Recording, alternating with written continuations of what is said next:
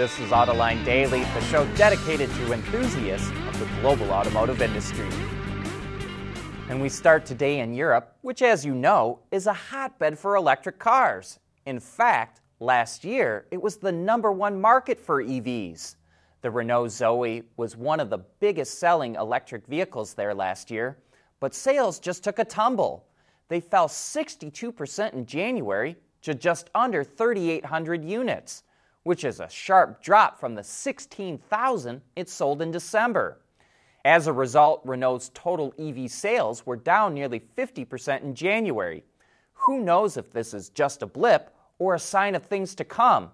But it's not good to see such a sharp drop off. Yet, while Renault is struggling with EV sales, Hyundai says its Ioniq 5 electric is getting tons of hand raisers in Europe.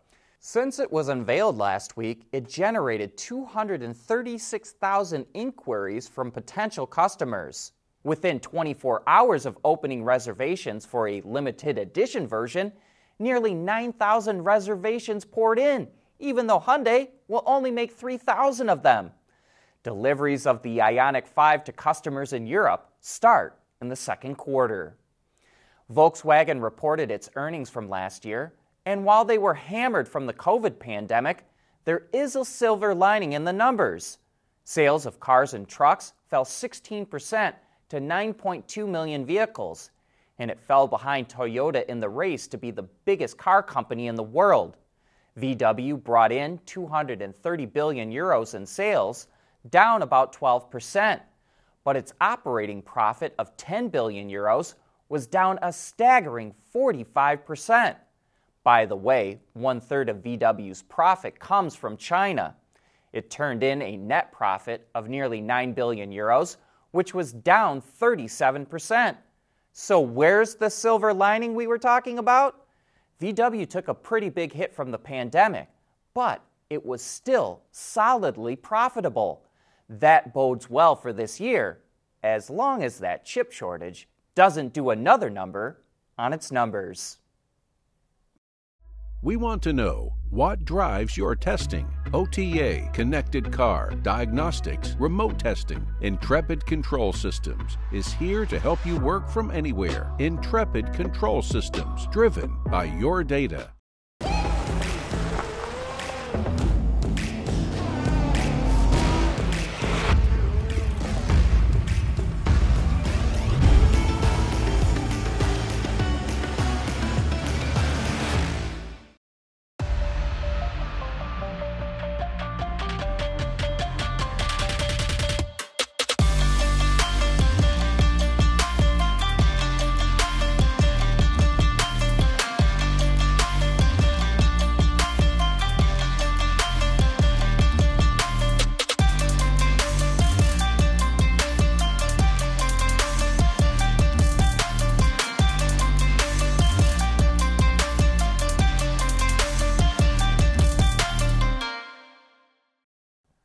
Swappable batteries for electric vehicles aren't a new idea, but instead of cars, Honda wants to use them in motorcycles.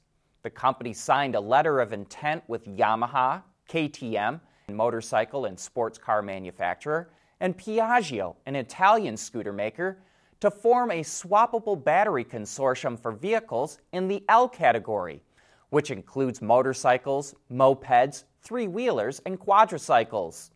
The companies say the consortium will help promote more widespread use of electric vehicles and help create a more sustainable life cycle management of batteries. While it's not as practical to swap batteries in cars, it would be a lot easier for customers to swap a battery in a scooter or motorcycle at home or at work. Volkswagen must like Waymo's idea of turning minivans into autonomous vehicles. It's going to do the same thing with the ID Buzz. The plan is to come out with a fully autonomous van in 2025 and to be used as a robo-taxi for ride hailing and carpooling.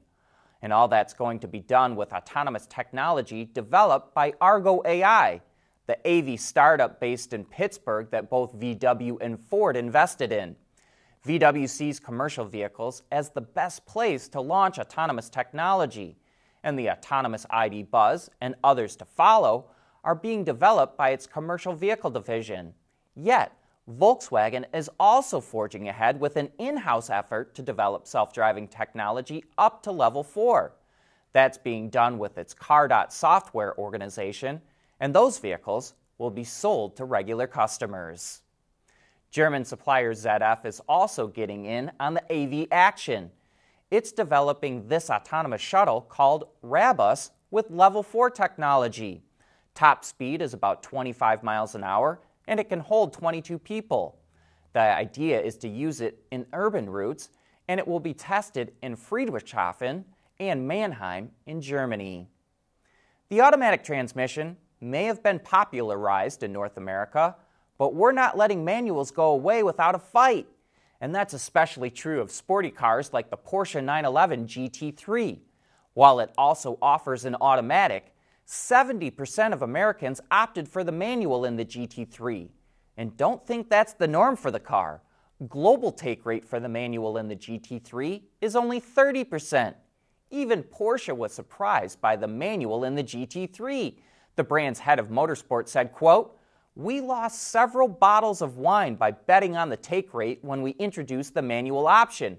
We were surprised by how high it was." Other cars like the Subaru WRX and BRZ, Mazda MX5 Miata, and Volkswagen Golf also have high manual take rates. AutoLine Daily is brought to you by Bridgestone, solutions for your journey, and by Intrepid Control Systems, over the air engineering. Boost your game. The Chevy Bolt EV is a difficult vehicle to label is it a high riding car or is it a crossover?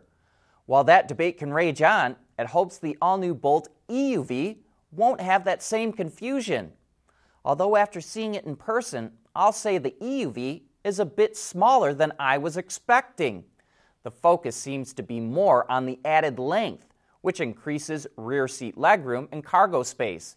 And I'm here to tell you, even at 6'4, I had a good amount of legroom in the back seat. However, the headroom, whether you're in the front or rear, was a little cramped for me. Overall, the interior has a nice look, but what looks good in pictures doesn't always look good in person, and the Bolt EUV falls into the latter category. It's very plasticky, which I thought made it look cheap. Some better materials would make the interior feel much more inviting. Compared to other EVs that I've been in, like the Tesla Model 3 and Y, Ford Mustang Mach E, and BMW i3, the Bolt EUV has a more supple ride. It soaks up the bumps in the road much better, but it feels way less rigid. I'm sure suspension tuning has something to do with it, but those other vehicles mostly use a dedicated EV platform, which I think plays a role as well. Now let's talk about the Bolt EUV's biggest technology feature, Super Cruise. This is the same system that Cadillac originally launched on the CT6, but with a few upgrades. It improved the driver monitoring system, added 70,000 more miles of highway where the system will operate, and put in notifications that explain why Super Cruise is not engaging. So that means it has the same limitations as the CT6 the system kicks off at any major freeway exchange, even if you're staying on the same stretch of road and there's no lane justification. It always tries to keep you in the center of the lane. That's good most of the time, but it can be a bit unnerving when passing a big truck. The upgraded system, with new features like the ability to change lanes, will only be available on vehicles with GM's new electrical architecture, and the Bolt EUV doesn't have that. The Bolt EUV goes on sale this summer with a starting price of $34,000, including destination charges. And be sure to join us for Autoline After Hours this Thursday when we'll be taking a deep dive into the all new Acura MDX. And before we go, we'd like to wish a very happy birthday to Bridgestone. The tire maker is celebrating its 90th anniversary, which was founded today back in 1931. It created a commemorative logo for the anniversary, and it has a special web page to provide information on the company's DNA, history, and vision. Well, wow, 90 years. That's a lot of time. And with that, we wrap up today's show. Thanks for watching.